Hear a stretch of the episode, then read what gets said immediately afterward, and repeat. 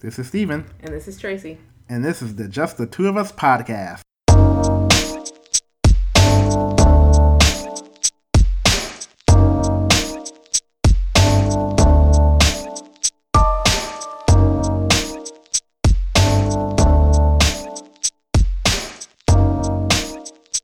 Please follow our podcast on the following platforms: Apple Podcasts, Google Play, Spotify, TuneIn, Stitcher, SoundCloud, and Podbean. Just search Just the Two of Us Podcast. Follow us on social media.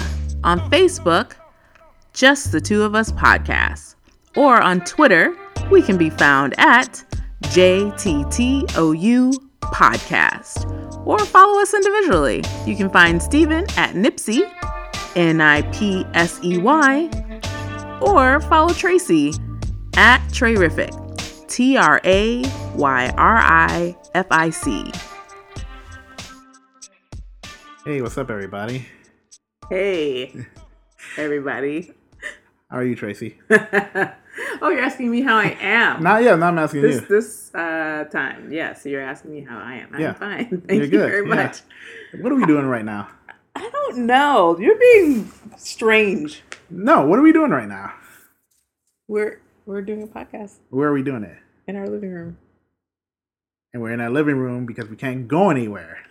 Right. We can't go anywhere because there's a pandemic going around. Right. And it's pretty much everyone's on lockdown. To be fair, I think today is Monday. Right. Point being, we wouldn't be going anywhere anyway right uh, now. I don't it's know. A weekday. I might be going somewhere. Who knows? Okay, fine. Whatever. But the point is... Yeah. We are locked down, and if you listen to this podcast, it's probably likely that you're locked down too. So we thought it'd be a good idea if we gave you guys some suggestions on how you could spend that lockdown besides making sourdough bread and stealing all the yeast from the stores. And now I can't make the cookies and cakes and things that I want to make because you all took the yeast, but that's another story. Um... We're going to give you uh, uh, suggestions on things you can watch during the, the lockdown, things you can binge, because it seems like we all got all the time in the world now. Yeah. So, and this might be a little late. Some of you might have already like watched all of Netflix by now. But for those of you who haven't and still need some new stuff to watch, I guess, um, then we've got some stuff for you to watch. Yeah. I mean, you got we got stuff, and you know, and, and to make it easy for you guys, we we've broken it down into into different lengths of things. Yes, so we've got categories. We've got stuff that you can watch in one night, mm-hmm. one weekend, mm-hmm. one week, one month, and even beyond. Yes, like, seasons so, of things. So if you wanna, if you got the rest of the year that you can watch stuff, we we got that for you too. Got you covered. We got we got you covered. So yeah, so let's get started. Yes, um, let's do that. The first first category is stuff that you can watch in one night. Yes. What what what do you have, Tracy? You got any suggestions? So for the people? um, I came up with um, multiple suggestions for all these categories, but I decided to go with uh, the Bikram yoga documentary. So, uh, me, I like to watch documentaries. So if you like documentaries, um, you can always hit me up on Twitter and I can give you some suggestions of some things I've watched. But anyway, so I chose the Bikram Yoga uh, documentary. I actually watched this, um, right before the pandemic, I think, like maybe a month before all this started, um, before we got shut down. Yeah. Or right when we got shut down. It was very early on. Before that Rona started popping. Before, yeah. So I'll give you a quick summary, and this is just from online, and then I'll give you a little of my take on it or whatever. Um, so this um, is from, I think this is from Wikipedia, but the film first traces how Bikram Chowdhury built his Bikram empire of hot yoga studios, training celebrities and amassing devotees as America's favorite yogi. The narrative then turns to the accusations of sexual abuse that unmasked the sword man behind the wellness phenomenon. The show details footage of the domineering guru and testimonies from several of his victims, whose visible anger uh, reinforces the tragedy. The director, Eva Orner, stuffs the full arc of Chowdhury's story into a tight eighty-six minutes, encapsulating the paradox of his legacy, while many of his closest confidants express a profound sense of betrayal. They don't hesitate to acknowledge the positive impact he had on their lives. Okay. Wow, that's that's quite the description. I know, right? Um, yeah, that was actually I think this was from Vulture. But anyway, um so the documentary is called Bikram, Yogi, Guru, Predator. And so if you don't know anything about Bikram yoga, Bikram yoga is also known as hot yoga. So it's like you're doing yoga in a studio and it's like one hundred five to one hundred twenty degrees. And it's like an hour long and like it's supposed to be like amazing because you're getting super hot. And then that allows your body to be very flexible and all this stuff. So Bikram, um... I will put this in air quotes. He founded this um, yoga style um, when he was in India. And he um, basically got so popular, he started, um, you know, kind of getting a following. Um, there's even a, there's a story in the documentary where he apparently um, helps fixes Richard Nixon's um, back and um, with yoga, with doing yoga. So the documentary basically details his life growing up in India, how he um, got into yoga and founded, quotes, air quotes, founded this this practice um, named after himself, and how he gets to America. Okay. And once he gets to America, he basically is living the life. His um, practice, he starts opening up studios.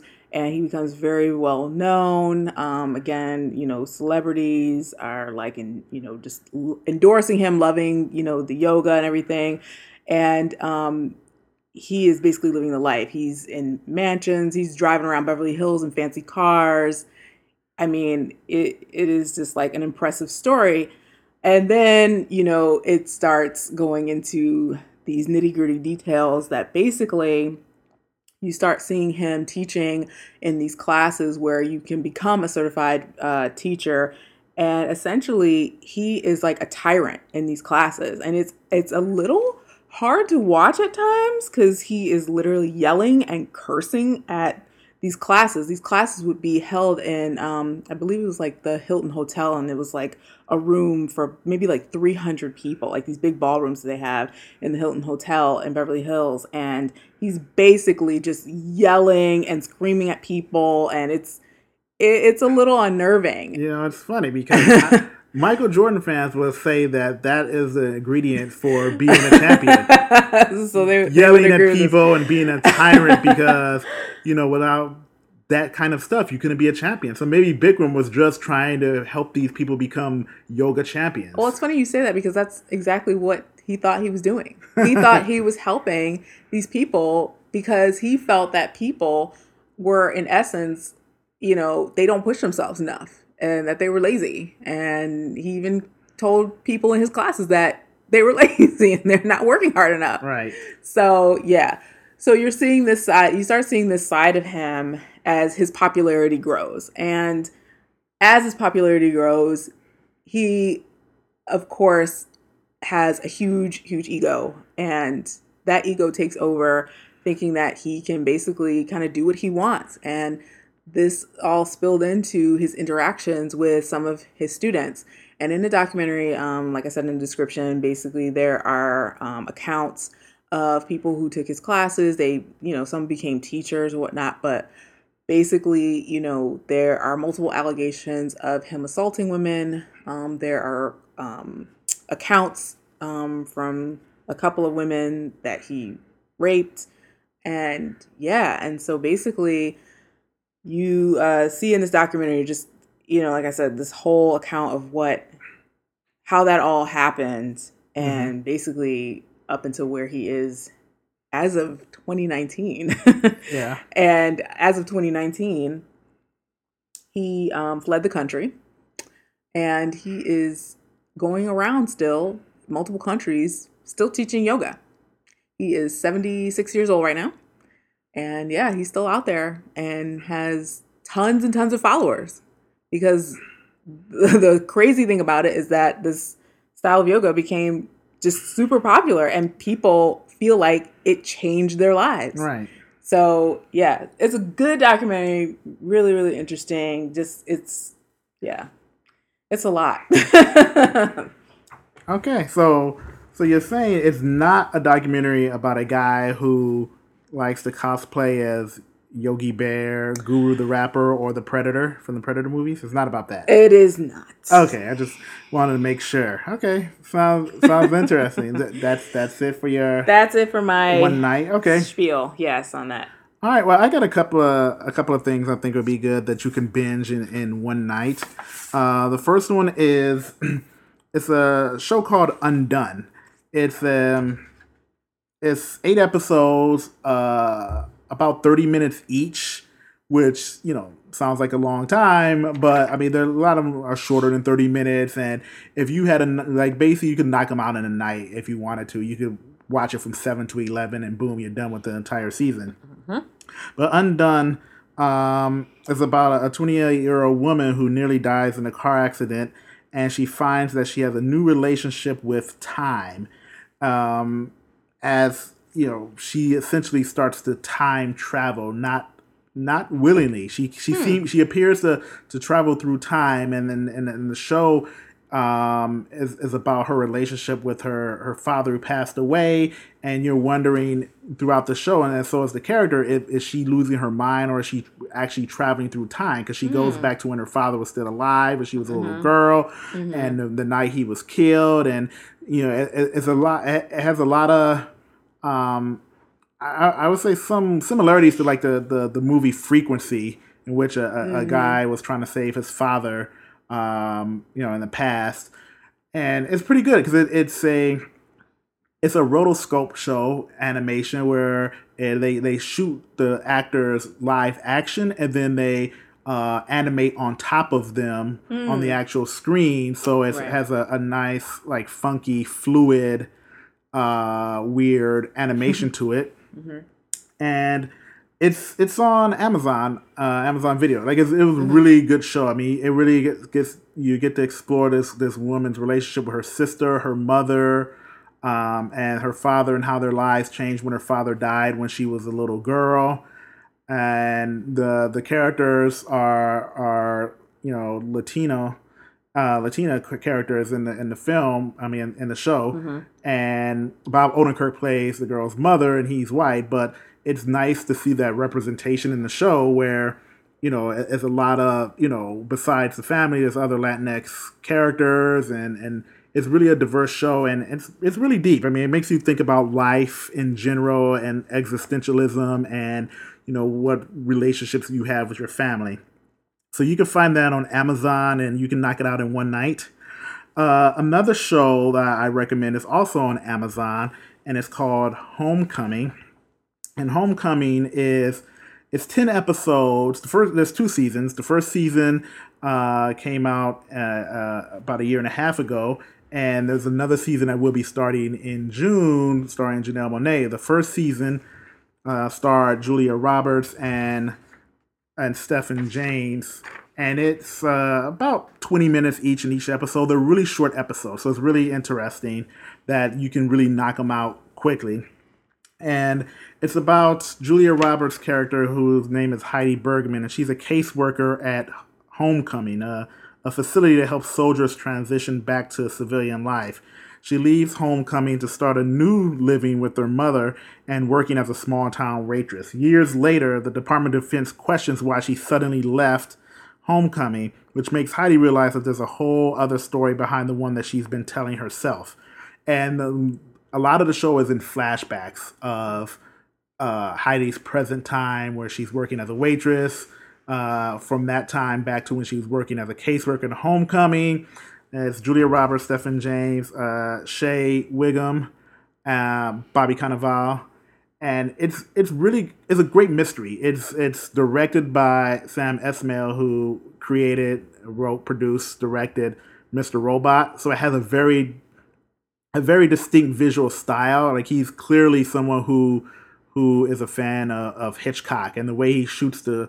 the show is very Hitchcockian in, in a lot of the angles they use and, and, and how he shoots certain uh, scenes and has certain characters out of frame. And it's it's very visually interesting. And he clearly wears like his his, his Hitchcockian influence on his on his sleeve. Uh, I I highly recommend Homecoming. It, it it has a great mystery as to what's going on at this Homecoming facility, and great performances by Julia Roberts and um, Stephan James. Because that, like, one thing I was really impressed with it was everyone knows that Julia Roberts is a great actress, but Stephan James is really good in his role, and they had amazing chemistry together. Like, I wasn't expecting them to have great chemistry, but they had a great vibe. They they played off each other well in the scenes that they shared, and uh, you should watch Homecoming for the performances alone. And it's a, it's a rather quick watch. You can really knock it out in one night if you wanted to. Awesome. Yeah. All right. Those are great picks, I think, for a night. I'm going to just mention an honorable mention, and you can just look up this movie, but it's the movie Her. This came out some years ago now, like, I don't know, what is this, twenty twenty? Like, maybe, I don't know when that came out, twenty fifteen, twenty sixteen? That's been yeah. out for a while. It's been out for a while, but look it up on Netflix. It's a really good movie. It's a little bit futuristic, um, and it has, it stars, uh, what's my man's name? I'm doing Joaquin Phoenix? Yes, Joaquin Phoenix. Yes, Joaquin Phoenix. That's his name. And Scarlett Johansson is in it. And um, I'm sure you've heard of it. Google it. Look it up on Netflix. Check it out. It's a really unique take on a love story. I'll put it like that. All okay. Right. Yeah. So that's where you can watch in one night. Uh, now we have uh, things that you could watch in one weekend. Okay. These are are, are shows that we think you can knock out in the in the span of two days, like a Saturday, a Sunday, or even right. maybe a Friday night. So they're not they're not too involved, but they're a little bit longer than, you know, a one-night binge watch show. Right. So what do you have? Okay, so I'm going to suggest, uh, this is on Netflix, and it is another documentary-style show, and it is called Cheer. Um, Cheer got a lot of buzz um, recently. They were, like, on the Ellen show and just kind of all around. But I will read you the description of it and, uh, again, give my little take. Okay, the series follows the com- the competition season of the cheer team from Navarro College in Corsicana, Texas. The community college may not be a household name to most, but it is to people who are extremely into competitive college cheer. They have won a slew of national titles under the leadership of its coach, uh, Monica Ad- Aldamo. Uh, the hook of Cheer is how the team members enthusiastically undertake these trials in order to be the best and to win the big competition in Daytona Beach at the end of the season. But it is also about how much they want to please Monica, who encourages their tendency to think of her as a mom, someone they are desperate not to disappoint. We meet students who have had few champions in their lives, hard circumstances, limited options, until Monica gave them a chance to be a part of something to succeed. Okay. So, um, yeah, so cheer, um, I definitely was interested in cheer because I used to cheer in back in the day from eighth grade through twelfth grade. So I was definitely going to check this out. And yeah, basically, like I said, it's about this cheer team that they're following who has won, oh, I think they've won like fourteen national champions, uh, championship titles, um, in the National Cheerleading Association, um, competition. And uh, they do show that competition on E S P N, I believe. I think that's the one they show, or do they show the U C A one? Uh, I have no idea. I'm not this, asking. This is, outside, this is outside of my world. I know. I'm not really asking. It's just I'm just throwing it out there. But anyway, so they have um, won like all these competitions, and that is pretty huge for basically a smaller like school. They are a junior college, so um, you know they're not there for very long, and so. For them, for this team to put together, uh, you know, the kind of effort needed to, you know, win these championships in, in basically like a two year span or so, maybe sometimes three years. But yeah, like it's like an amazing feat. So you basically like go through their last competition season and they're documenting that.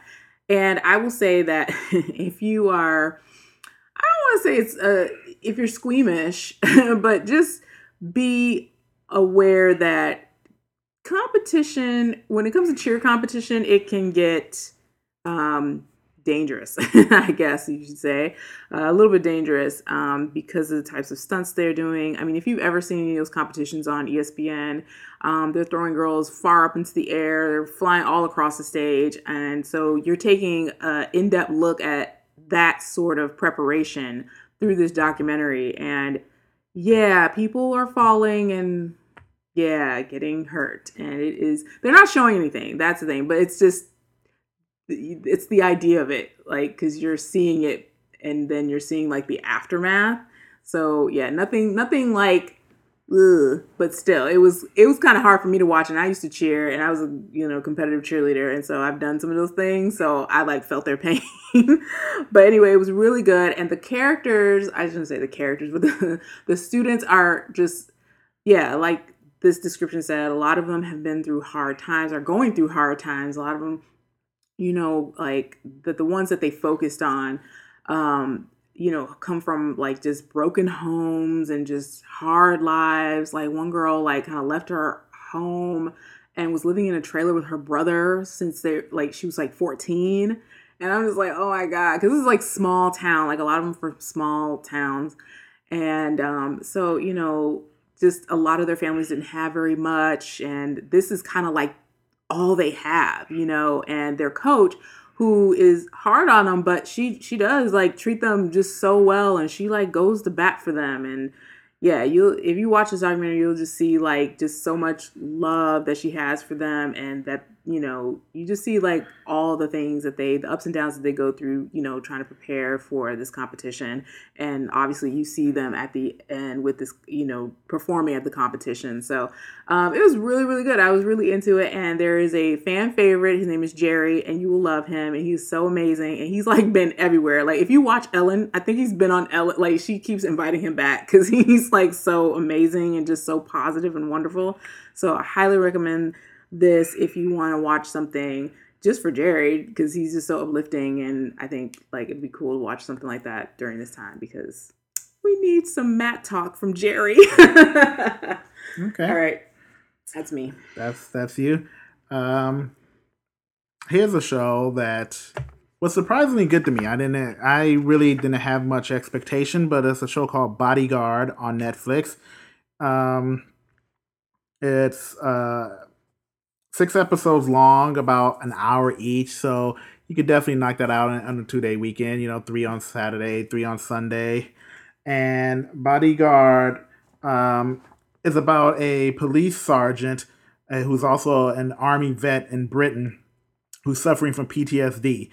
Uh, he now works for the Royalty and Specialist Protection Branch of London's Metropolitan Police Service, and he is assigned to be the principal protection officer for an ambitious Home Secretary um, named Julia Montague, whose politics he despises. So he's pretty much has to protect someone in government, a politician who, you know, he kind of doesn't really agree with her particular politics. Mm. And the the show stars um, Rob Snow, whose name I can't remember right now, but...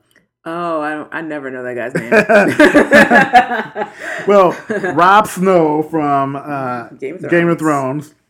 He he stars uh, as as the police officer whose name is, is David Budd, and it's kind of it's it's a it's a good show if you like, you know, if if you are into kind of like a twenty-four type of show.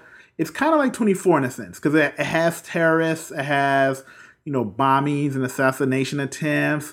It's it's it's it's really it's really good and suspenseful in that way. You sound like Stefan right now. Oh, really? It has everything. It has everything. Yeah, it, it bombings, there's bombings, assassination attempts.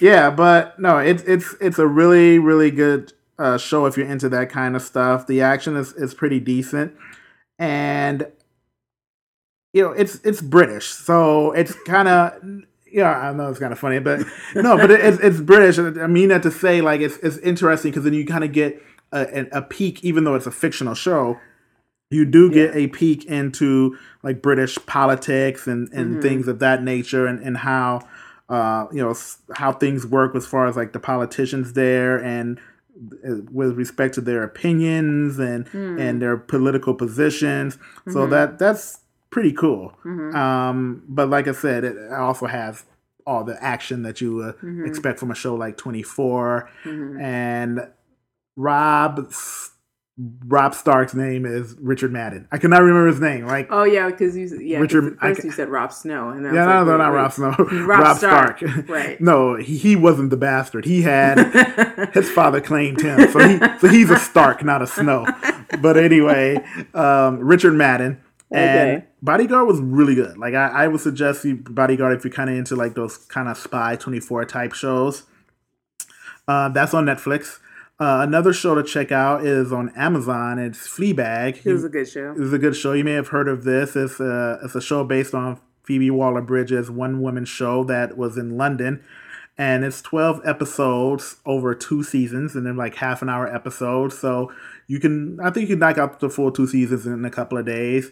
She, um, Phoebe Waller-Bridge, you know, writes it and stars in it, and she stars as a as a woman who is dumped by her boyfriend, and she's, you know, desperately trying to sell some stolen goods that she had that she stole, and she's also trying to, you know, meet guys and deal with her family and the issues with her, you know, her father and his uh, his new wife.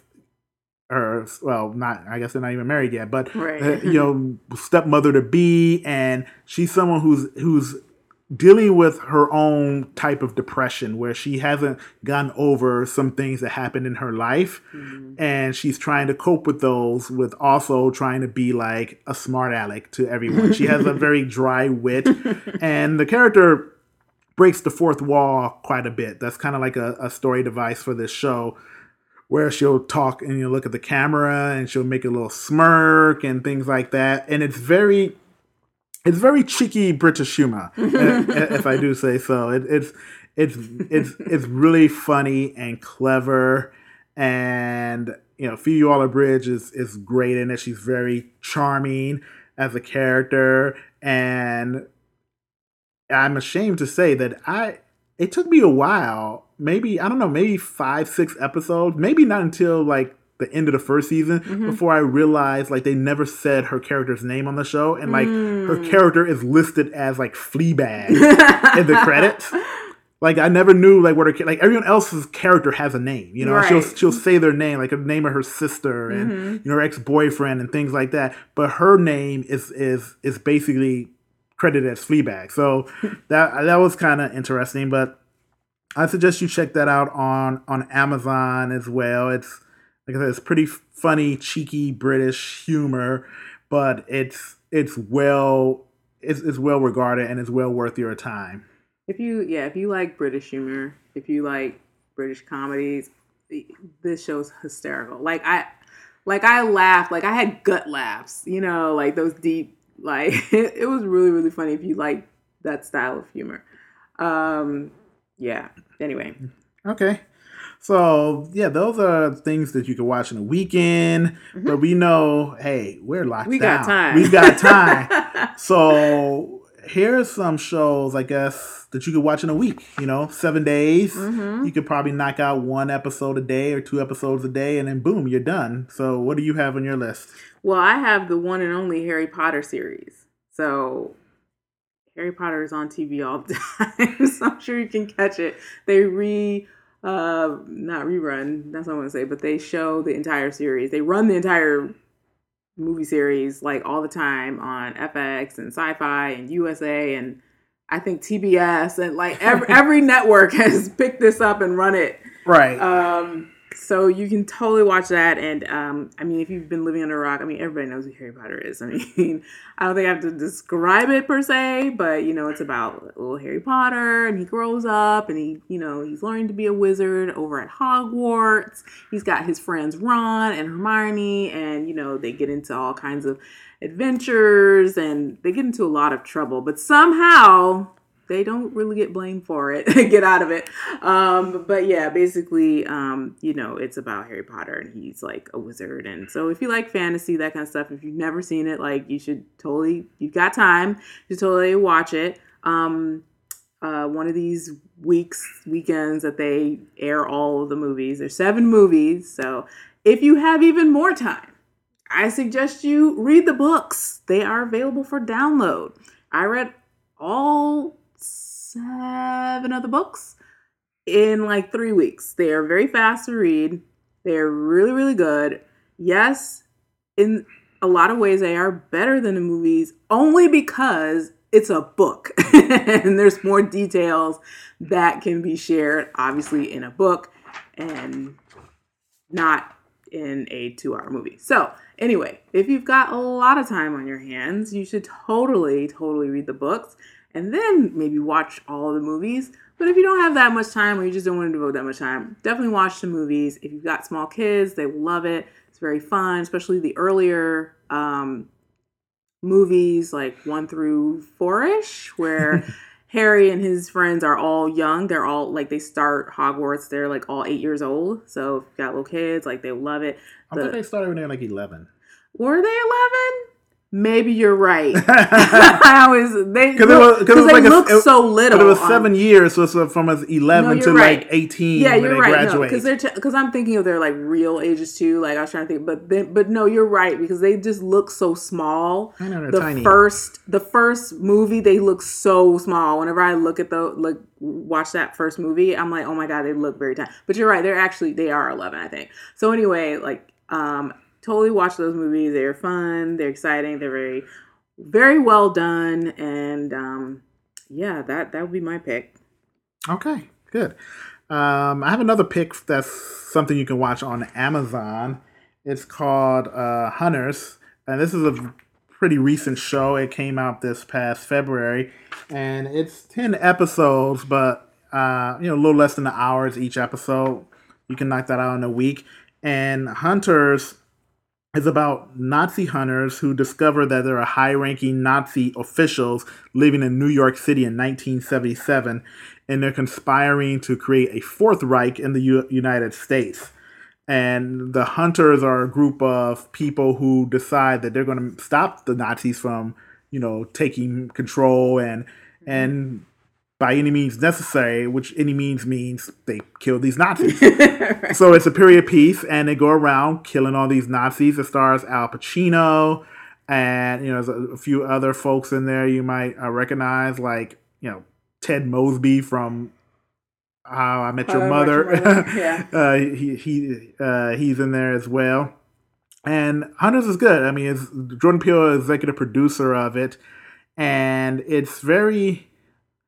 Um, it's interesting. I mean, some of the show takes back flashbacks, flashing back to Nazi Germany and the concentration camps, mm-hmm. and it's very interesting just to see uh, a lot of the you know depiction of what happened during uh, the war. And critics have said, you know, this a lot of this stuff isn't true, and and how mm-hmm. things are depicted. Like there's one particular scene of you know the Nazis torturing the the the. prisoners by having them play like chess on a giant chessboard where each prisoner was a piece. Wow. And they would be forced to like kill the other like prisoner. Oh, like that's a little yeah, extreme. That's, like yeah. that's something that's kind of fantastical, but well, kind of shame. Yeah, I mean that's the thing. Like the Nazis were pretty cruel and did like all horrible things. They were so extreme. But apparently, like you know, them ha- making them play chess and kill was each other was not yeah. one of the things they did. But it's kind of like a, a, a, a historical fantasy type show in a way, um, mm-hmm. kind of like um, Tarantino's Inglourious Bastards was, but uh, it's it's an interesting show. Al Pacino does a good job of not being Al Pacino, which is a compliment because it seems like nowadays, you know, stuff that he works in, uh, movies and he appears in, it's like, okay, but you Al Pacino. You know what I'm saying? Like, no matter what character he's playing, he's kind of still giving you Al Pacino, and I think he does a good job of of playing a you know a Jewish Nazi hunter in his you know sixties or seventies, whatever old he's supposed to be in this in this particular show. And a lot of times I forget that he's Al Pacino, which is, which is good. I mean, good, it's yeah. good, and I feel like he actually had fun in this role. I, mm-hmm. I get the impression that he enjoyed it because it felt like it was something of substance. Mm-hmm. When you look at like his filmography the last few years, I mean, he kind of has, you know, he's been doing paycheck movies. Mm-hmm. You know, outside of the stuff he did with Scorsese, you know, doing the um, The Irishman. Mm-hmm. It seemed like he was just doing stuff for paychecks, just sleepwalking through, just doing whatever. And this feels like something that he really threw, mm-hmm. you know, threw his heart into and, and gave a pretty good performance. So mm-hmm. I would suggest Hunters on Amazon. And similarly, I would suggest, what would I suggest? The Boys. The Boys on Amazon. And I say similarly because both The Boys and Hunters kind of have a a point of view character setup that are, that is similar. And, and Hunter's a guy comes, you know, he, he learns his grandmother dies and he finds out about these group of people and he wants to get revenge. So he joins them. And that's kind of like what happens with The Boys uh, in, in a way. The Boys is eight episodes long, about an hour. So you can definitely knock that out. And it's about a guy whose girlfriend is killed accidentally by a superhero, and this mm. and this and this show takes place in a world where superheroes are as popular as celebrities, and you know they're in, they're very influential and they're like treated as gods actually, but they, you know, the question is like, you know, what would what would happen if we had real life superheroes? Like they're not like the known superheroes like, you know, Spider-Man or Superman or things like that. These are generic superheroes where the world is full, you know, there's a bunch of superheroes running around and they're not particularly good people. Mm-hmm. Like they, they act as good people, you know, they do all the, pu- you know, the the publicity and, and all these things and you think they're good, but it's like they're kind of a-holes. And it's it's funny because you kind of think about it, it, it, it makes you think of how people would be if they suddenly became a superhero, like they got mm-hmm. superpowers. Like we all think like, oh, well, someone, you know, if someone gets superpowers, like, you know, Spider-Man, he's going to, you know, decide to fight crime and do things. Like, in this show, it's like, well, some of them use it to get rich. Like, because they love the celebrity of it. They get rich. They get, you know, they get men and women and things like that. Mm-hmm. And so this show's about these people and, you know, how they become a-holes and treat folks with this power, and like because you can't stop them, they're superheroes, and a group of guys who are called the Boys, who are basically trying to expose them for what they are, which is like these are terrible people, mm. and we're trying to kill all these superheroes. So it's a it's a good study as to what would happen if someone actually became a superhero, and what would, you know, how will people handle that?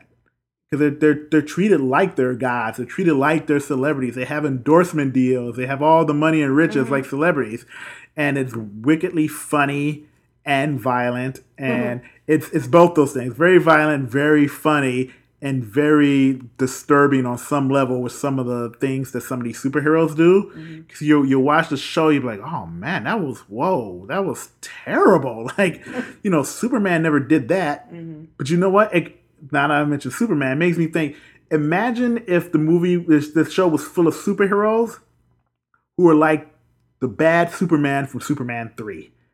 Superman three is when like this weird thing happened, like Clark Kent split up from like Superman, and then like, so Superman was like a bad Superman, so he was like drunk and he was like going around just beating people up for the heck of it.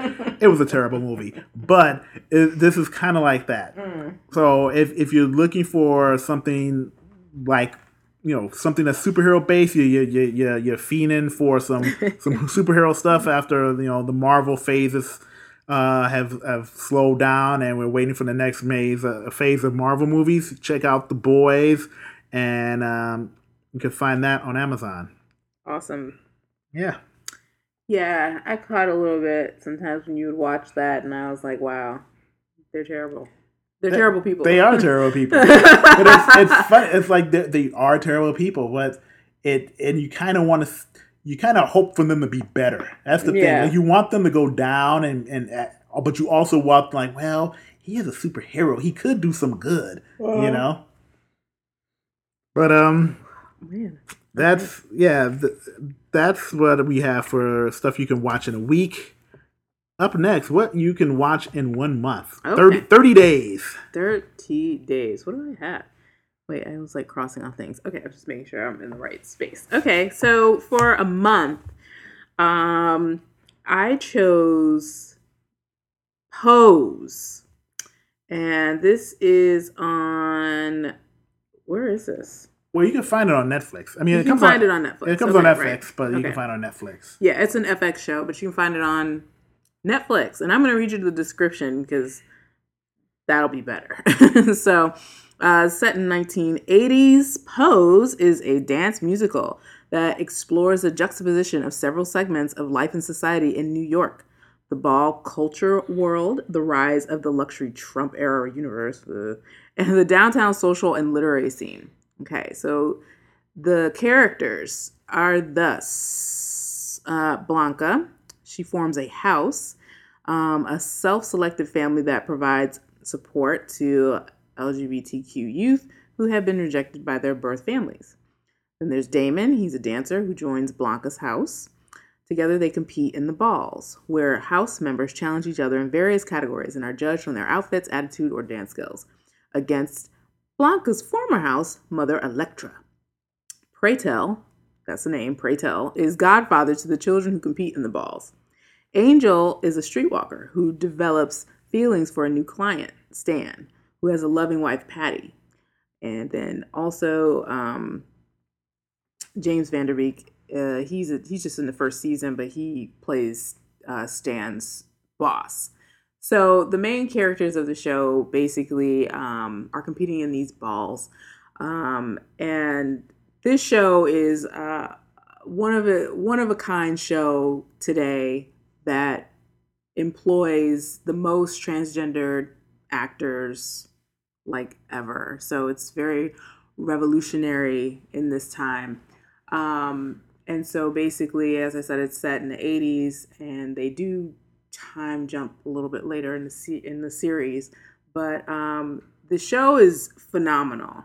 Um, I, I won't like give too many details because I don't want to like ruin anything. But the acting alone in the show, um, Billy Porter is in the show. He he plays Pray Tell, and he is the one who is the the the host of all the balls that people go to, and they, you know, they're dancing and they're doing these categories and stuff. And Billy Porter, um, he was on Broadway. He was in Kinky Boots. Um, he has won, what did he just win, an Emmy or Golden Globe? I can't remember. He won something. He, he, he won something. He, he just recently yeah, won, he won for this yeah. for this show, um, for his acting on this show. And he is phenomenal. I mean, all the actors are phenomenal. It, and the storylines are just so, like, well done. Like, um, just so deep, detailed.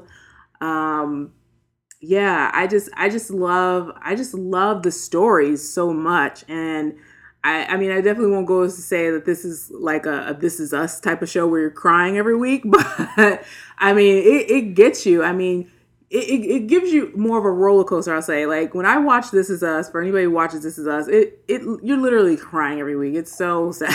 There's so many sad things. But this, I mean, you're going to have some some sad moments because this is taking place in, like, the eighties and then goes on to the nineties. And, you know, you know they're talking about and dealing with the H I V AIDS epidemic. And it, that in and of itself, the stories involving that, you know, with some of the characters, it's just so, oh, it's, it's heart-wrenching. But their, their perseverance and their positivity is... it's just uncanny. I mean, especially, you know, if you're thinking back to those times where no one knew what this disease was and like how to, like, like what was going to happen to people. And, oh, they do such a good job on the show uh, around that.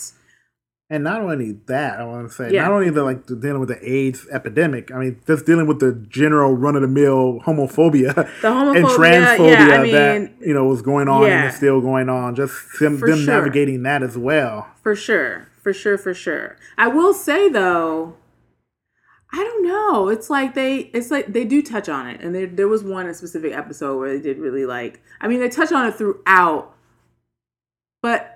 I will say this, they don't harp on that. Like they, it's almost like, I mean, it's, it's all through the series, but it's not something that they're hitting you over the head with, you know, trying to like get the audience to understand, like people are homophobic back then. And like, it's like, you get it. Like you, you get it. You pick it up from the show. You pick it up that this is the reason why they have these balls. It's a place for them to feel safe. It's their safe space, you know?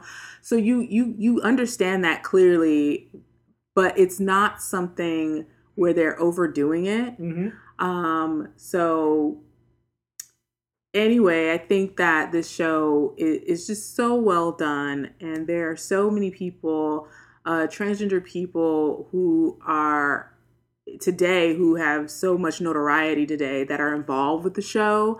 So that just really gives such, um, what's the word I want to say? Like, You you just feel like the stories that are told are are coming from a really real place. Like, not just some, not, this isn't like a writer's room full of just random people, you know, people who have no clue about this community and their writing. Like, the people in this room, like the people involved with the show, period, they're from this world, and, you know, it, it, it is clear, like, through the entire series. And it's just so good. Like I said, like, they just have such great actors on this show, and I mean, they just they act their butts off. I mean, they all deserve to be nominated, and uh it's such a good show. So definitely definitely check it out, read about it, check it out. Very, very good. Mm-hmm. I have an honorable mention. um I didn't write anything about this, but I wrote down Sherlock, which is on B B C. um Sherlock has Benedict Cumberbatch, Martin Freeman. Um, Benedict Cumberbatch, we know him now as Doctor Strange from the Marvel Universe, and Martin Freeman, also part of Marvel Universe. He's played F B I agent and F B I agent, right? Or C I A? Martin Freeman. He was oh, in, no, uh, yeah, he's the C I A agent. C I A in uh, Winter Soldier, right? Or no? Yeah, no, he was in he was in Civil War and Black Panther. Okay, that one. Yes. Yes. I was like, one of those. I'm like, I know Bucky was there. And your and your other your your Hobbity. And he is the Hobbity. He is Bilbo Baggins of the Hobbit. So um, Sherlock is good. You know, I don't know if the stories. I never looked it up, but I don't know if the, the cases that they are these like brand new cases that they do. Have you ever looked it up? Are these actual from the books? Yeah, most of them. Most of, the stories most the of them are actually kind of re yeah retellings of, of classic Sherlock Holmes stories from right. Sir Arthur Conan Doyle. So it's it's a very clever show because yeah. they, they, they take it and they and they apply it to the modern time. So it's so good. They have oh, cell phones so and things like that, and yeah. it's, it's really good. It's very very good retelling of mm-hmm. the visual style in which sh- the show is shot. It's very mm-hmm. very interesting and fun. It's like so fun to you, watch. It gives you a good idea rather than just like having, you know, Sherlock Holmes explain how he figured something yeah. out. Like they, they, they shoot it in such a way where it's explan, you know, it's it's self-explanatory. Visually, you can get like, mm-hmm. oh, he saw this p- piece of lint on this guy's yeah. lapel, and then he figured out that he had lipstick on his mm-hmm. you know collar or something like that. I don't know what you call it, like the directing techniques, or I don't know what like type of technical T V show making um, technique they use, but it's just cool, like how they, you know, basically you're you get to see Sherlock's point of view, and you know he points out all these things, and he's like super just hyper aware. I mean, like genius level, like hyper aware of like everything, and can solve stuff so fast, you know. So it's like, you know, just really, um, it's just a really well done show. It's really fun. Really, really fun show to watch. So that's my honorable mention. Yeah, and it's um, thirteen episodes, mm-hmm. and they're they're each like two hour movies. Uh, yeah, you can, the seasons are like two episodes. Yeah, each season's like three episodes. So, but there's, in total, it's like thirteen episodes, yeah. two hours each, and you can you can watch it on Netflix. Actually, it's available on oh, Netflix, okay. and uh, you can definitely knock that out in in a month. Mm-hmm. Um, I don't think you should have any problems doing that. Um, so that's Ooh. it. That's yeah. that's your honorable that's mention. Okay, I got this is a this is a good one because this is like my current favorite show as of now today. At the moment we're recording this podcast, is The Good Fight. Mm, this is a good show. The Good Fight is a spinoff of the C B S show The Good Wife that starred Juliana Margulies and Chris Noth. Uh, as you know, Chris Noth was, I guess, a politician in Chicago, and his wife was a uh, attorney, and it was about Chicago politics, Chicago law, things like that. Mm-hmm. And The Good Fight is a spinoff of that, where one of the characters from The Good Wife, uh, played by Christine Baranski, mm-hmm. leaves the firm and goes to another firm because she was swindled out of her, out of basically her life savings by someone she trusted. And so she needed to go back to work. So she goes to work at a black law firm. And it's, it's really funny because like she, she goes to work at this law firm uh, called Reddick Bozeman and Kostad. And Reddick Bozeman is, is run by um, Adrian Bozeman, who's played by Delroy Lindo. And it's funny because she comes into this environment as uh, a white woman, and she brings along a family friend who's just fresh out of law school as another attorney to work at this firm. And the show really, it's really, it's hard to describe the show because ostensibly it's a drama, but it's also a lot of satire involved, and the and they do a lot of things in the show where, you know, they're, they're definitely trying to entertain you because they'll, in the middle of an episode, they'll just throw in a random cartoon that will be a, a satire of one of the, you know, current situation that's going on in that particular episode. So it's like, it's a serious drama with like some heavy duty satire.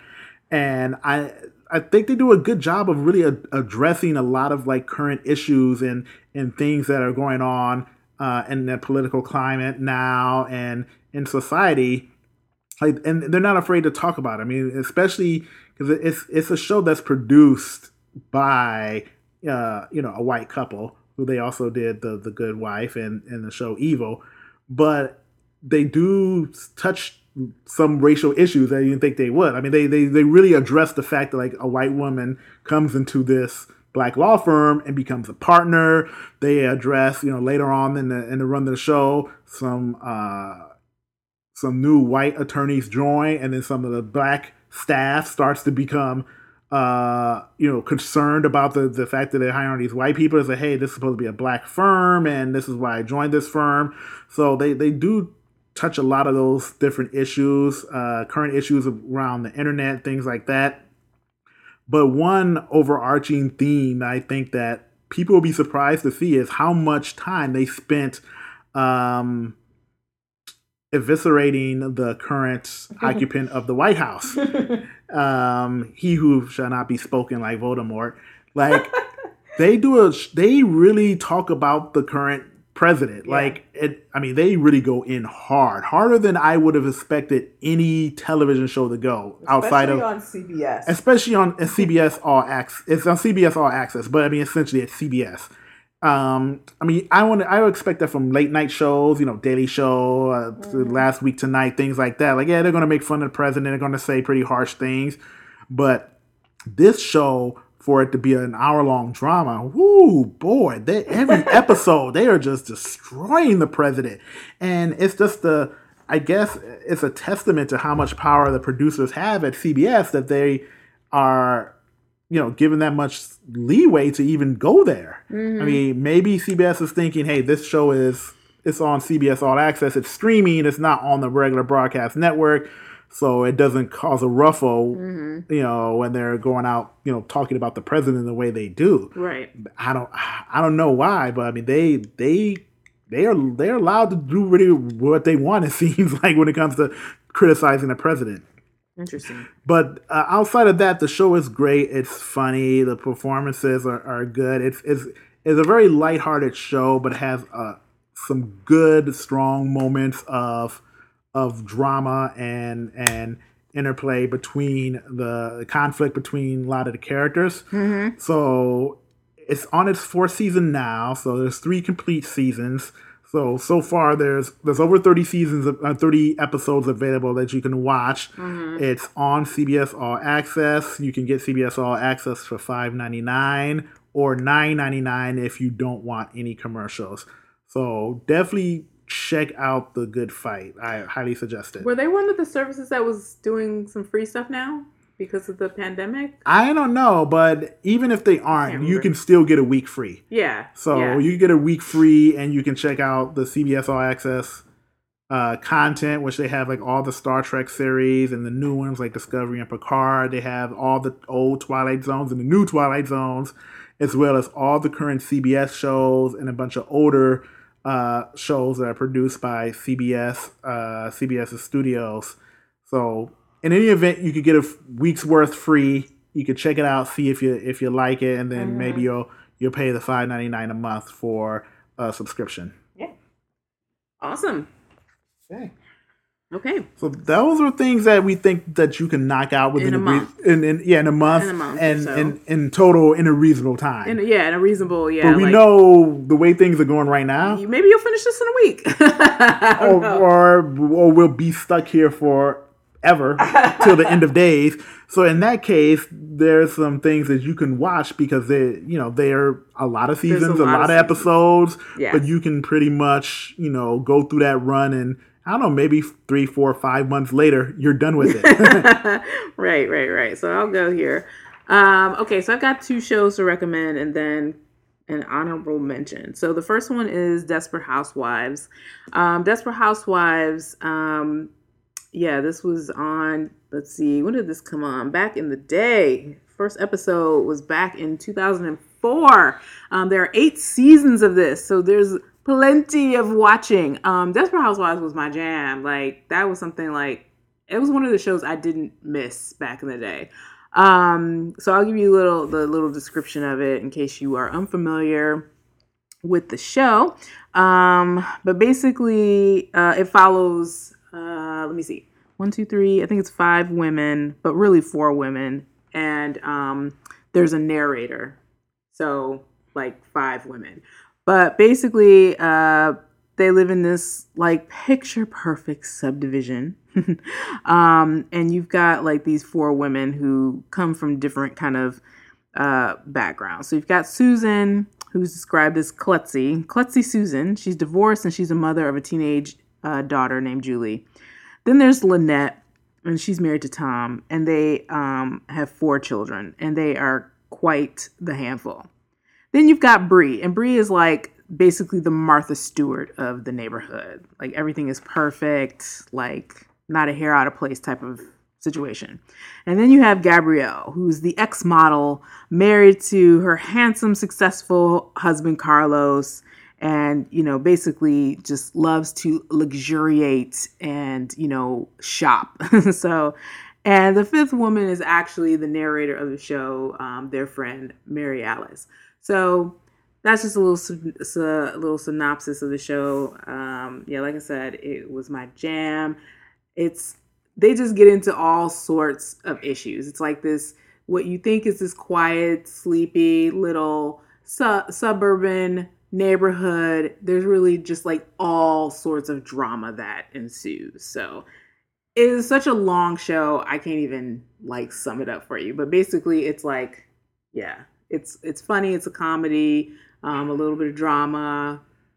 You'll love it. It has everything. I'm going to be like Stefan. It has everything. It's got, yeah, glitz, glam, crazy kids. Murder. Murder.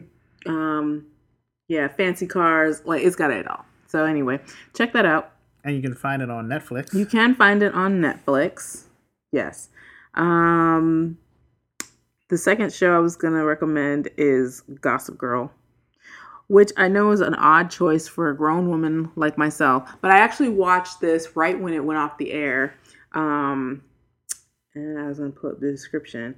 But Gossip Girl, it was it was really big with the young folks. And... I never thought I would ever want to watch that because I'm like, that's just like not, you know, when it was on, I was like, that's like not my demographic. Like, I mean, it was like a little bit younger than me and I was like, eh, but lo and behold, I decided to watch it and it was really, really, really good. And I watched it some years ago and have actually been thinking about watching it again.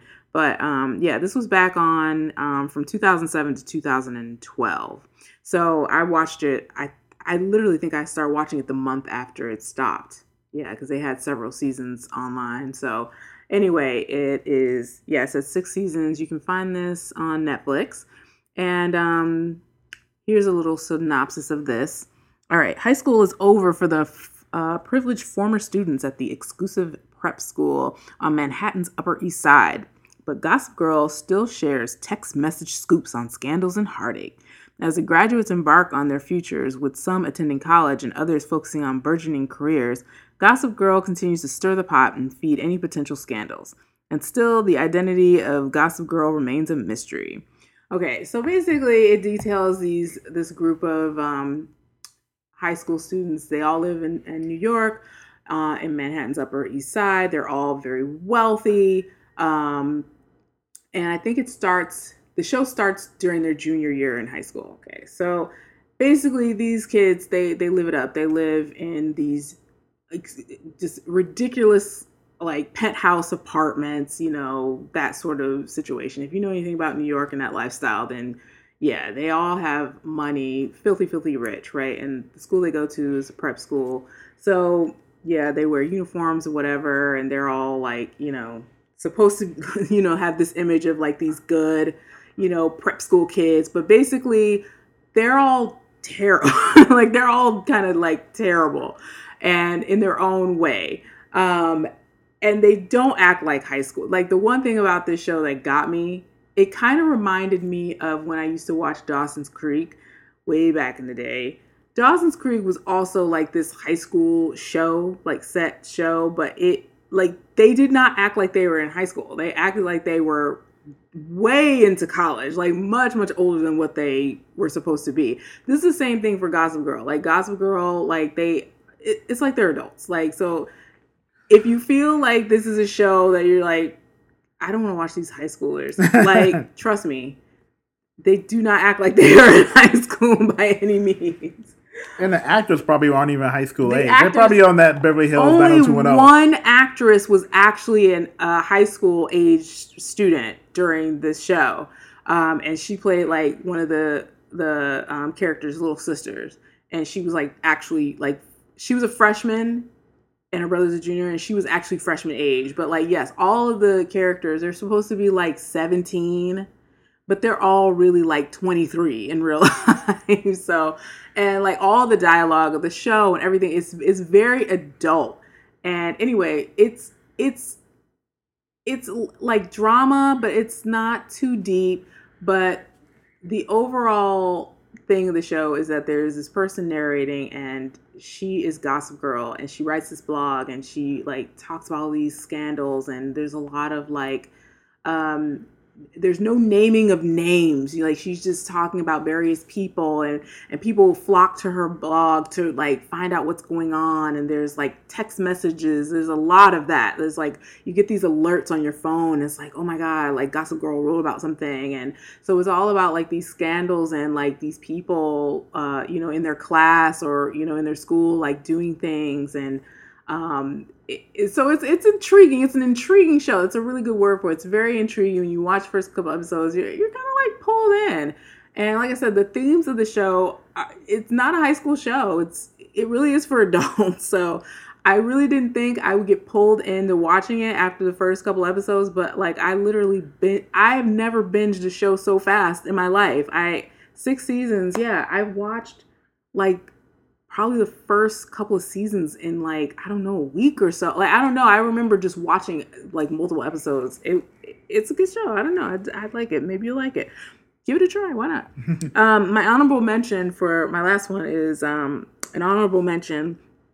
And it is the show called Girlfriend's Guide to Divorce. This show um, originally came on Bravo. It's one of their, like, first scripted series that Bravo did. Because um, we all know Bravo. They are very famous for their Real Housewives and all their reality shows. But this is their first foray. I think this is their first show that was scripted. I don't know if it's the first, maybe the second. What, Bravo? Uh, yeah. Mm. There might have been another show before this one. Yeah, I feel like they had something before but this. But this is like one of, yeah. It might have been another show that I can't think of right now. But anyway, it's a scripted show. Um, and it is also available, I'm assuming, on Netflix, right? Yes, yes it everything is. is on Netflix. Um, and I'll just read you a quick description.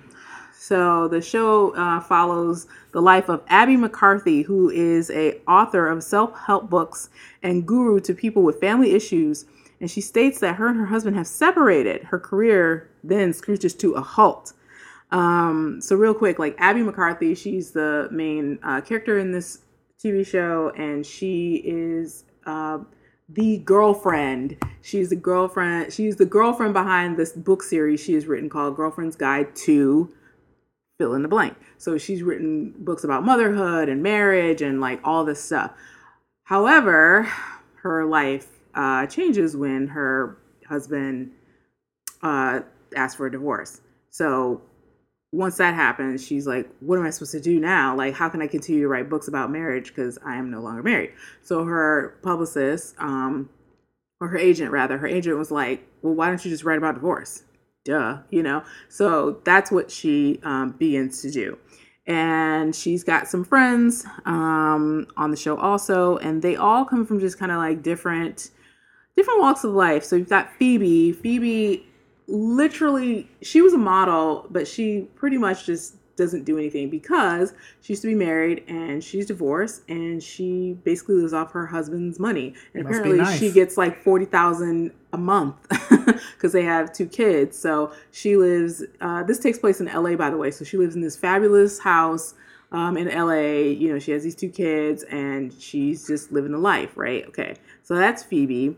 Then there's her friend, uh, Delia. Delia actually is her, uh, divorce lawyer turned friend. So um Delia, she's fabulous. Like she looks fab. I mean, Delia, just a side note, her wardrobe on the show, fantastic. Um anyway, so Delia um is her lawyer turned friend, and um Delia has an associate named Lila who also becomes one of the friends. However, Uh, after the first season of the show, Lila, who is played by Janine Garofalo, Garofalo, she leaves the show.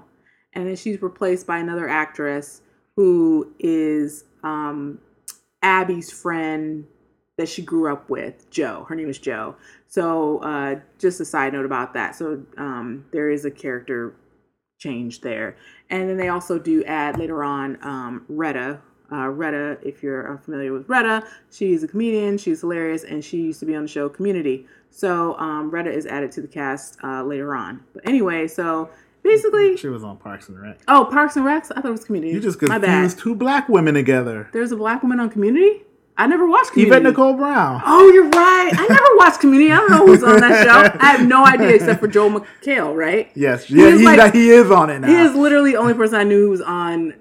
Donald Commun- Glover. Community. Oh, Donald Glover. Yeah. Chevy I Chase. I literally did not watch that show. I didn't see it. I didn't know Chevy Chase on the show. I didn't know. I have no idea. So my bad. Parks and Recs. My bad. Yes. Anyway, so um, as I was saying, yes. Um, so basically, like, the show kind of details, like, Abby going through this divorce and trying to manage her career. And um, she also has two kids. And well, her and her husband have two kids. So they're just kind of, like, trying to manage that. And and Abby is the type of character, she's like one of those characters that's just kind of all over the place. Like, she's just trying to do so much and and keep up appearances. Like, that's kind of like how this all, I think, started with her just feeling like with her divorce, she just couldn't, she just wasn't going to be able to keep up this lifestyle and keep up this, not that she was leading this extravagant lifestyle, but you know, this just this life of, I was this person and I built my whole career around being this married person. And I think I should add in the word perfect married, you know, couple with two kids, and I got this fabulous career. So, you know, sh- this really leaves her very, very frazzled, but you know, she picks it up. Like I said, she starts writing, um, just a different series, and, and that kind of change, you see through her writing this new series of talking about her divorce, it kind of like, you know, becomes like this introspective look at like, oh, okay, yeah, like I can do this. Like I, I can still empower women, because she was afraid that she wasn't going to be able to help women anymore because she wasn't going to be, because she wasn't married any longer. But she found out like with her, with, with that book being published, that she actually was able to help a lot of women. And it's so funny because I'm like, yeah, because like tons of women are divorced. I mean, it's not like there aren't any divorced people out there. So anyway, so she learns a lot, and and you just see like kind of the trials and tribulations of her and her friends, and it's a little risque at times, a show. Um, it's really good and really fun. It's lighthearted. It's not, you know, anything deep. So it's a it's a really light and fun show to watch. And, um, you know, but the topics that they talk about, you know, when they get serious, it's serious and it's good. You know, it's a little bit of a little bit of light drama in there, I should say. So check that out as an honorable mention if you'd like. Um, it's five seasons, but the last two seasons are very shortened. So I can't remember. I think they only had like four or five episodes because they basically like, you know, ended the show. And then I think they ended up getting a fifth season by... like, not accident, but, like, I think they kind of, like, reluctantly got a fifth season, and it's only, like, four or five episodes or something mm-hmm. like that. So, anyway. Okay. Those are my picks. All right. Well, my pick for something you can watch over an extended period of time is quite a doozy. It's a lot of episodes. It is The Clone Wars. Oh, yes. Your clones. Clone Wars, my jam. It's your jam. It's it's, it's a it's an animated Star Wars show that takes place between the Attack of the Clones and Revenge of the Sith movies. And it pretty much kind of bridges the gap between those two films as to, to what happened between you know, what happened after Attack of the Clones and at the beginning of Revenge of the Sith. And it's... It's an animated series. Uh, the first episode was actually a, a, a film that came out in two thousand eight in theaters. It's like a ninety-minute like film that kind of introduced the characters. And then after that, Lucasfilm commissioned a, a full-blown series that appeared on different networks. But now you can find it on Disney Plus. It's over a hundred and... Let's see. How many episodes are there? I think you said thirty-three. There's over... Over one hundred thirty-three episodes, I, I think, uh, of the show. And it's essentially about Anakin Skywalker, Obi-Wan Kenobi, and Anakin's Padawan, which is, you know, the Star Wars version of Apprentice, his Jedi Apprentice, uh, Ahsoka Tano. And it, it really, f- like, fleshes out the details of, of a lot of the, the, the ideas that George Lucas is trying to get at during during the prequel movies of Star Wars. And I think that's one of the, the, the shortcomings of the of the films, where he had a lot of ideas, but they weren't really executed well. I mean, a lot of people made fun of the, you know, in the Phantom Menace, the, the episode one film, how a lot of it was, you know, the plot was based on like a trade war and an embargo between like the different, the different, um, different species or different, uh, you know, factions within the universe. And there was a lot of politics and politic heavy stuff. And when it comes to a film, that's kind of stuff that's kind of too heavy. You don't want to get into because, you know, people want to watch action. They want to mm-hmm. watch, you know, lightsaber fights and, and ships flying through and blowing things up. But when it comes to the T V show, when they talk about some of those issues and, and topics that were brought up during the films, they do a very good job in the T V show of fleshing those things out, and you can really see how things tie together. Mm-hmm. I mean, the show really like gets deep into, you get a better idea of why Anakin turns to the dark side. Spoiler alert, he's Darth Vader and he's evil. after, uh, you know, after Attack of the Clones and Revenge of the Sith, it's like, you know, you kind of like, oh, why did he turn evil? Oh, they showed it in Revenge of the Sith, but it's kind of like, is that all? Like, that was enough to turn him? Where the Star of the Clone Wars television show actually does a very good job of fleshing it out, and you can see the progression. You can see how he could be turned to the dark side, uh, considering his his arguments with Obi-Wan, his, his disagreements with the Jedi Council, uh, his relationship with Padme, the ups and downs of that, and you can see why that would happen. Um, but the star of the show really is, e- even though you can say Obi-Wan and Anakin are stars, and they, you know, they're in a lot of the episodes. But the breakout star is ah- Ahsoka Tano, who played, you know, his Anakin's Padawan, and I would say that she turns out after, because I really didn't watch the Clone Wars when it was on, and I just started watching it on Disney in like the last five months. She is my favorite Jedi of all time. I mean, she she she is a beast. Like, she is a beast. She's she's better than Anakin. She's better than Obi-Wan. She's better than Luke. She's better than Rey. She is the best Jedi that Star Wars has put on the screen, in my opinion. She starts off really young, you know, maybe like fourteen years old, and you can see her grow in age throughout the show, and she gets older and more confident and you know, a much better fighter, a much better Jedi, and it's amazing to watch her transition. Um, and another good thing about the show is they they they do a lot of character development for her, which is, you know, she's a new character to the Star Wars universe, and a lot of people might think, oh, I'm not interested in her. Like, just give me more, you know, Obi-Wan Kenobi, things mm-hmm. that they know. But she's actually, they do a, such a good job of developing her that, you know, she feels like she's integral to the the tapestry of the of the Star Wars universe now. She's mm-hmm. a new character, but you got used to her. And the show does a good job of doing things like that. Like, they, they do a lot of stories that involve other characters as well. They talk about the the clones, and they do a lot of episodes focused on the clones, focused on the droids, focused on Yoda. There's different worlds and, and, and people they deal with. A lot of the, the show um, deals with the planet of, of Mandalore and the Mandalorians. And as you know, The Mandalorian is a, another live-action show, Star Wars, based on Disney Plus. And if you watch Clone Wars, you can see a lot of the background on the Mandalorians and how they came to be.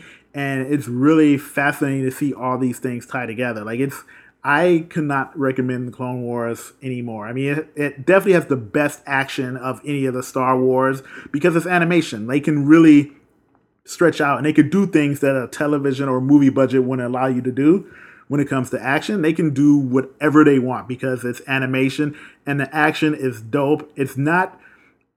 Kids could watch the show, but it's mm. definitely not a kids' exclusive show because they yeah. deal with a lot of themes that are heavy and more uh, more sophisticated de- themes that you think, you know, adults would be, you know, more inclined to to get. And they literally kill people. And they show. kill people. Like, it's not graphic in a sense. Like, they don't, like, show blood or something like that. But, you know, there yeah. may have been a few beheadings, there you know. There may have been a few. And there's, there's a lot of lot of action and, and, and along those lines. But that's what makes it dope. I mean, mm-hmm. I, I'm... Of all the things that I've talked about tonight, I cannot re- recommend yeah, that's anything probably more. The best. Like, I mean, even I've been watching some of it with you and here and there over the whole series, and yeah, like, totally was caught up watching. I'm like, oh wow, this is like really good. It's, it's really good. It's really dope. Like, the action, like, it's like wow, like the. The action is good. If you're into action, if you're into Star Wars, or if you're into animation, or all three of them together, this is this is definitely this is the for show you. for you. So I definitely recommend you watch it. Take your time. Um, it's on Disney Plus, but be careful because when they originally made the show or broadcast the show, it wasn't the first. Some of the epo- episodes of the first four seasons weren't in chronological order. They kind of jumped around a little bit. So there's a guide that you can find online on Star Wars dot com. If you do a search for Clone Wars.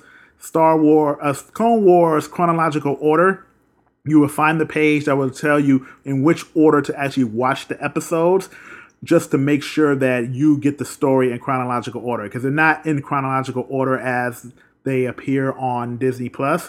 And I think it really makes a difference because a lot of a lot of characters jump around from, you know, different episodes, and if you watch in order, it's easier to follow the the overarching story. So be sure to do that. All right.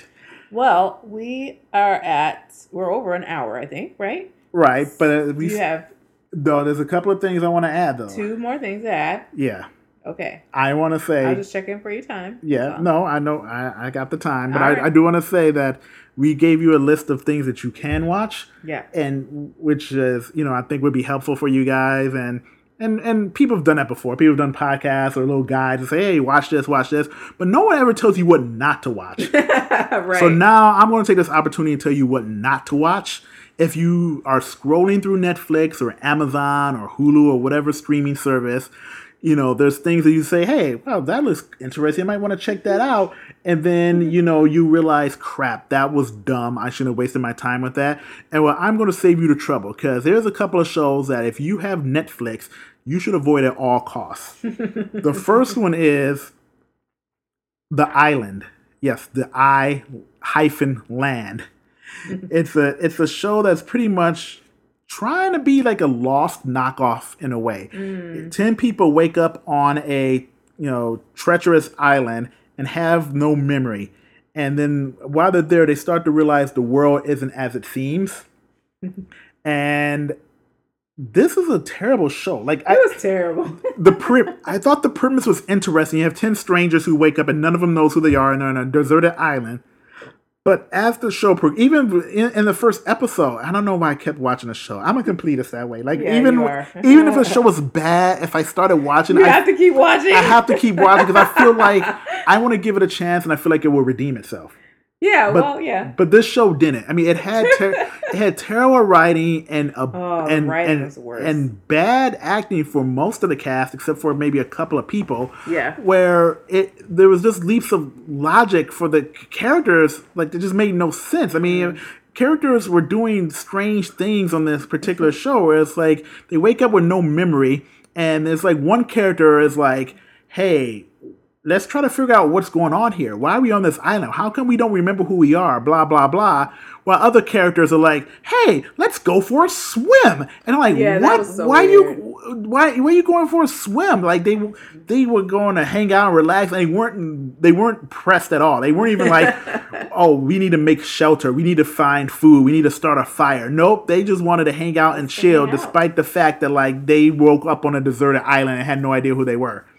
That was so weird. weird. One character just tries to rape another one in the first episode out of the blue. And I'm like, dude, why are you trying to rape this person? And then when one person, like, you know, the person, the woman who was almost raped, you know, tries to tell the group about it, then they get mad at her and blame her and think that she's like causing problems. It was just a weird show. Very weird. It it was not good at all. And I'm not even going to spoil it for you in case you do decide to watch it, but things aren't as they seem on the show for the characters.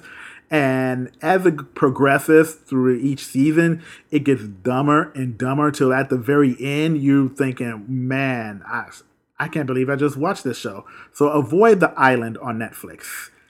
Another show I would say avoid is V Wars on Netflix.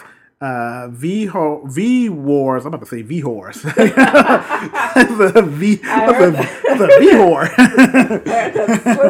I, I know, but um, V Wars is is about a doctor who is pitted against his best friend when an ancient disease like starts turning people into vampires, including his friend. Mm-hmm. And the premise sounded interesting. I was I was kind of skeptical at first.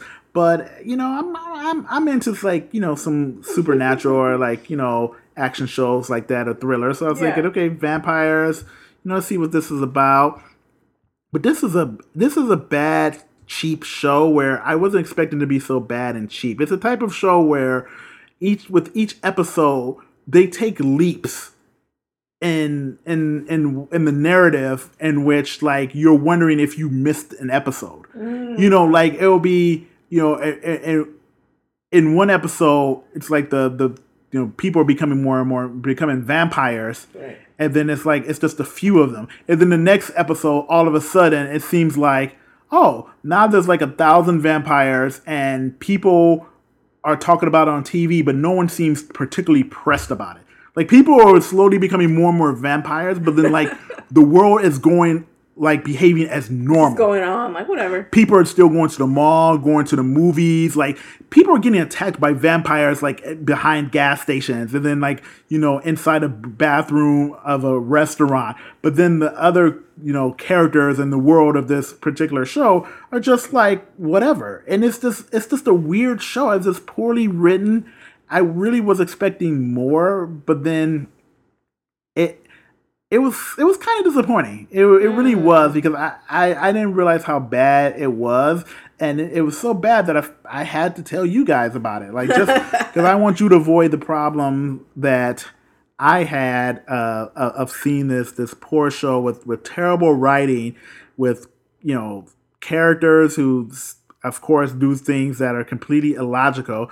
It's like, you know, I can. I can understand characters that do, and this is my pet peeve generally for shows and movies. Like, I could, I could deal with characters who do things like a simple, stupid thing out of a moment of, you know, a moment of stupidity. They just kind of just mm-hmm. make a, a terrible mistake. But I hate when shows and movies make characters do stupid stuff for the sole purpose of advancing the plot. Like, the plot of this movie yeah. or show wouldn't be able to continue unless this person continuously did stupid things. and stuff like that happened on, on V-Wars, you know, with some yeah. of the characters. I'm like, no, like, this is this is dumb. So I definitely would say avoid V-Wars. Avoid The Island, avoid V-Wars. They're both on Netflix. If you see them, if the Netflix Keep algorithm on, scroll. pops up and it's up there and says, we, we think you would like, or whatever they say on the Netflix. Like, no, you won't like, like no, it. Just keep on scrolling. Yeah. Well, I, you know, I haven't watched anything that I didn't, that I, like, that ended up like that. Like, really just terrible. I haven't watched, yeah, anything like that. I've been, wa- I've been wanting to watch a lot of old stuff that I never got to watch. And so I, um, I've been trying to look at, like, different shows that, that don't come to mind right now. But yeah, I've just been looking for stuff that, you know, st- shows that went off the air that I, I never got a chance to watch. So that's, that's going to be my next thing. But, um, yeah, I don't, I can't, I can't recall watching anything as terrible as what you've watched. At Island, I did catch some of those Island shows, and th- they were terrible. They were really badly written. Well, I take more risks than you, because I also yeah, watch. Do. I watch you a lot watch more, a lot of so I'm always looking for something new to watch, because I like yeah. to be pleasantly surprised. Like, if I see something that looks mildly interesting, right. I'm like, "Oh, let me check this out. You know, this might be good." You know, and mm-hmm. then you know, sometimes you get burned, man. You know, you play with fire, you get burned sometimes, and I got burned by The Island and V-Wars. I was pleasantly surprised by the um, Madam C J Walker uh, movie. If anybody's interested in that.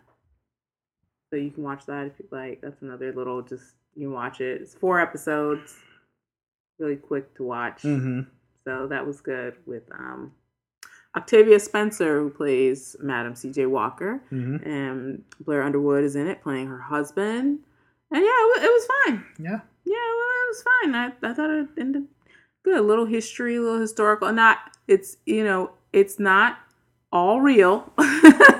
It's just like a, it's a, what, what is the context? What do I want to say? It's like the take on her life. It's not all facts, I guess. Right. That's how I want to say it. It's not, it's, it's based on her life. So there is some, they took some, they took some liberties. Some liberties. Yes. They took some liberties there with the story. Tiffany Haddish is also in it. Um, Bill Bellamy. Bill Bellamy. Yes. Bill Bellamy showed up. I was like, what's Bill doing in this? So, yeah. yeah, it was good, you know. Okay. It was fine. But, yeah, I think that's all I got. All right. Well, yeah, so, guys, be sure to yeah check out some of the shows that we watch. And also, if you're looking for, um, if you're wondering what's available for streaming for all the, the various streaming services, you can visit just watch dot com, just watch dot com. And it's a website where if you put in the title of whatever movie or television show, it will spit out where you can watch it. So it'll oh. spit out what streaming service it's on. Um, it will also tell you what uh, what pay-per-view on-demand service it's on. So mm-hmm. if it's something that's not available like on Netflix, it'll be like, oh, but it might be on demand for two dollars and ninety-nine cents with Redbox or, or something like that. So it's a good resource to find if something you want to watch is available for streaming. So check out just watch dot com. That's really handy. Yeah, it is. So uh, that's it. That's it. For this episode. Yes. Yeah. That was an um, entertaining episode. Yeah, I, think. I was entertained. And I hope you guys are entertained as well. And yes, tell us what you decided to watch. If you did, uh, we are available on all those wonderful um, social media platforms listed at the beginning of the show, Twitter and Facebook. So drop us a line, drop us a note, let us know what you decided to watch, if anything, and tell us what you're watching. Hit us up. Tell us what you're watching. What's good? Um, yeah. Yeah. That's all I got to say. All right. Thanks, everyone. Thank you. Bye.